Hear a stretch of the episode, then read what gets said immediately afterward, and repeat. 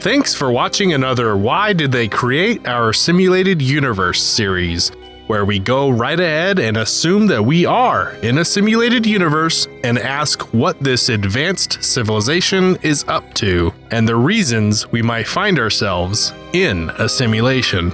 So, why did they create our universe? An end to the guessing game. Ask yourself if you could look into your own future would you take a little peek? We always talk about the simulations being an ancestral simulation. In other words, a simulation set to view the past. But what if it could go the other way? In theory, it could be argued that if you were to simulate the exact, and I mean exact, conditions of our very own Big Bang, you would have essentially created an exact copy of our very own universe. Now, this really puts the determinism versus free will debate to the test, which we'll talk about later. But again, in theory, recreating the same conditions of our universe into a simulation, you might just have an exact copy from the Big Bang all the way to the end of the universe. Once you've programmed all the same conditions of the Big Bang into the simulation, all you have to do is fast forward until you get to your time or push right past that into the future. You would speed past quantum fluctuations, the first birth of the stars 400 billion years ago, the creation of our galaxy, our solar system, our Earth. You move right past the birth of life, give it a dash of a few billion years of evolution, catch up to the present, but then we keep going until we fast forward enough to see what we're going to have for breakfast the next day. Gross.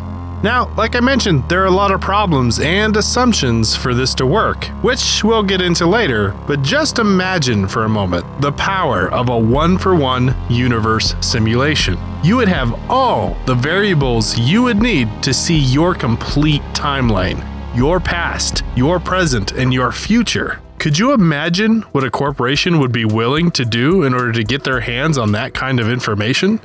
It would be the ultimate in market research and product proof. Hell, this entire universe might have been spun up just to test out that new Zit cream that's going to market soon. Or imagine how knowing the future would apply in war, how we're going to evolve as a species, politics, the dangers of climate change, artificial intelligence. There is a lot of power in knowing the future, and it's pretty clear that if it could be done, advanced civilizations would be all over it. So, now for the pesky problems with this theory. Problem number one the universe would have to be 100% deterministic for this to even start to work. If free will is true, by its very own definition as undetermined and basically unpredictable, then we could simulate all day long, spinning off simulated universes to our heart's content. But every universe would eventually be different and therefore create unreliable future timelines. You can't predict the future if you can't predict what someone is going to do. So, for this virtual time machine to work, free will must be an illusion.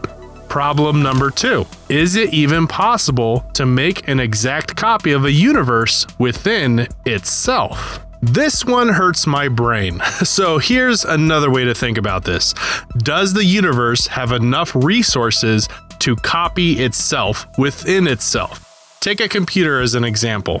Can you make a perfect copy of a computer to run within itself? We're talking about all its processing power, its memory, its digital storage, all the data it needs to run, the simulation software itself, and copy all of that and paste it within itself and run it from within itself.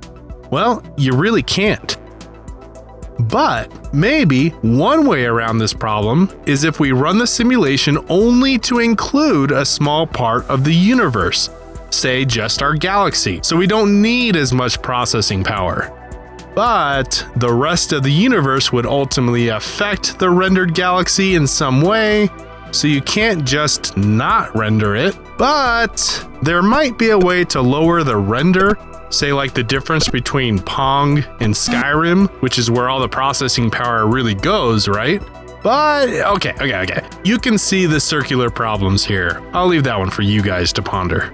Problem number three the old time travel paradox. As soon as you see a future timeline and decide not to make a change, wouldn't that affect the universe and the simulation? So, wouldn't that make them both now inaccurate? But shouldn't the simulation take into account the choice and effect you would make to change the future? But then, what if you decided not to change it? Thus, making them both inaccurate again. It's that same old time travel paradox, but reversed. Instead of killing your grandpa, you'd be killing your grandkids. Not cool, brah. So you can see, would basically be dealing with what would be a virtual time machine, and it opens up all those fun, timey-wimey paradoxes all over again. Maybe someone smarter in the comments can untangle that mess. There are a lot of problems with running a simulation, at least one that's an exact copy of our universe. But who knows? A smarter civilization might have untangled that mess, and your entire life's purpose in this simulation is to try out that new Zit Cream. Thanks again, guys, for watching another Theory Inc. video. As always, there's a sister blog post at theoryinc.com. It even goes into a possible solution for that rendering problem we discussed. And please like and subscribe if you'd like to see more in this series. I have a ton of fun doing these, and comment if you'd like to see something in particular as well. Do you have your own theory we can deep dive into? Thanks, guys, and stay pondering.